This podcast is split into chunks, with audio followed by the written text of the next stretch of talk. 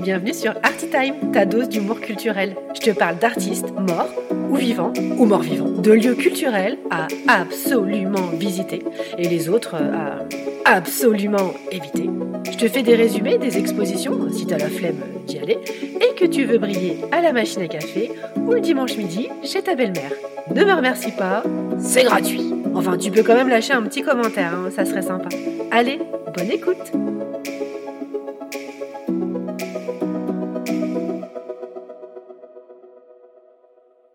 Coucou mes petits curieux, pour ce nouvel épisode, je vais faire plusieurs folies, à commencer par la plus grande d'entre elles, passer le périph'. C'est lors de mon passage estival dans le sud de la France, à Nice, que m'est venue cette idée saugrenue de vous parler d'un artiste original, Ben, Benjamin Vautier dans sa vie officielle. Il a eu carte blanche pour exprimer sa folie au musée d'art natif Anatole Jakowski, où il expose près de 500 œuvres, dont certaines créées sur place. Vous avez forcément déjà vu une de ses œuvres, pas forcément dans un lieu artistique, hein, mais plutôt au rayon papeterie de votre hypermarché euh, préféré. Car il s'est fait connaître avec ses écritures, ses maximes drôles et pertinentes, à la typographie reconnaissable entre toutes, et son nom très court, qui se retrouve sur de nombreux supports, comme la phrase euh, Tout est art, tout est marchandise, J'aime pas l'argent ou l'art est partout, et tellement d'autres. Vous aviez aussi peut-être comme moi, adolescent, la trousse Ben ou l'agenda, avec inscrit dessus ouvert à tout. Alors qu'entre nous, euh, j'étais pas franchement ouverte à tout à l'époque. Deuxième folie, vous parlez d'un artiste vivant. Et oui, car ce Ben vient de fêter ses 88 ans. Oula, et en disant ça, je me rappelle que lors d'un précédent épisode, j'avais parlé de Pierre Soulage. Et puis bah, quelques jours après, euh, enfin bref, euh, voilà. Longue vie à Ben.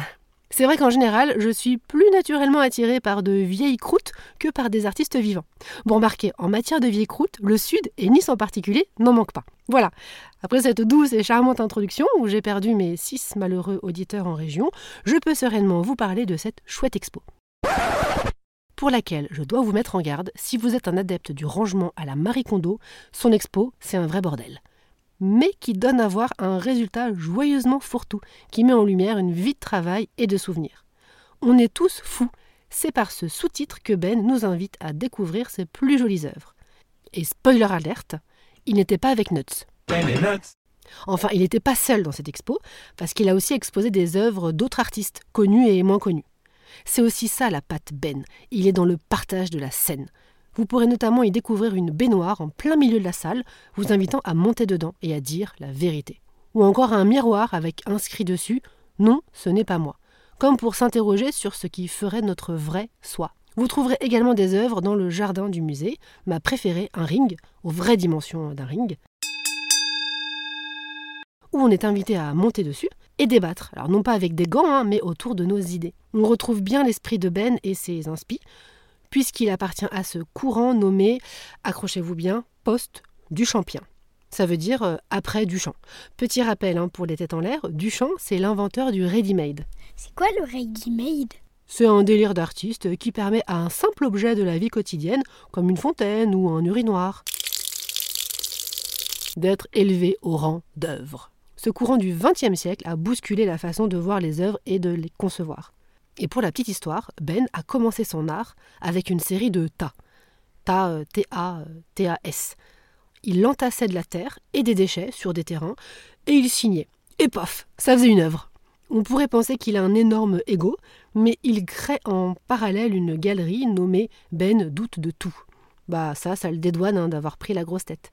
Et plus récemment, il s'implique dans la scène contemporaine et soutient de jeunes artistes et donne son point de vue sur l'actu, culturelle, politique, artistique, qu'il compile dans ses newsletters. À ce jour, il est présent dans les plus grandes collections privées et publiques du monde et représente assez bien la France, euh, je trouve, en montrant qu'on peut créer beaucoup avec peu et que surtout, il faut oser. Alors peut-être pas jusqu'à donner des prénoms extrêmement singuliers à ses enfants en fait, il a nommé ses enfants Eva Cunégonde et François Malabar. Mais après tout, pourquoi pas? De cette expo, il aurait dit qu'il la trouve ratée, puisqu'il a mis tous ses souvenirs de famille au lieu d'y mettre ses chefs-d'œuvre. Encore une jolie provocation, ou pas. Et à Paris, il se passe quoi?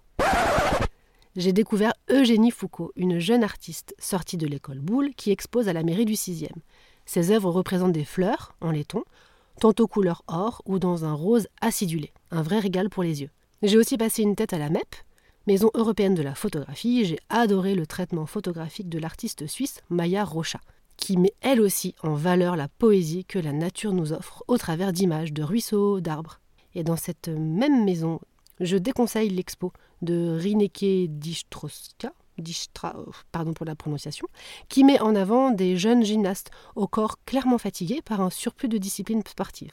Et je ne parle même pas de son œuvre où elle filme des collégiens réagissant au tableau de Picasso, La femme qui pleure, où elle n'explique pas le vert du décor de ce charmant peintre. Et un tout petit, un peu moins culturel, quoique, j'ai visité France Miniature. Bah là, pas de surprise, c'est comme le port salut, la promesse est claire, tu vas bouffer du château en mini format, des lignes de train à gogo et des églises. Vive la République et vive la France. À bientôt mes petits curieux. Ça t'a plu?